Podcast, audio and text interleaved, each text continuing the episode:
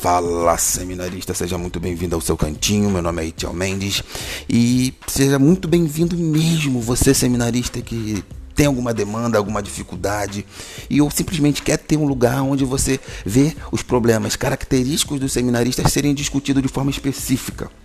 Entendeu? Porque a gente, eu percebo muitas demandas, né? Eu percebo muitas demandas que são específicas e repetidas na vida do seminarista. Se você vê um seminarista tem o mesmo problema que o outro, muitas vezes, né?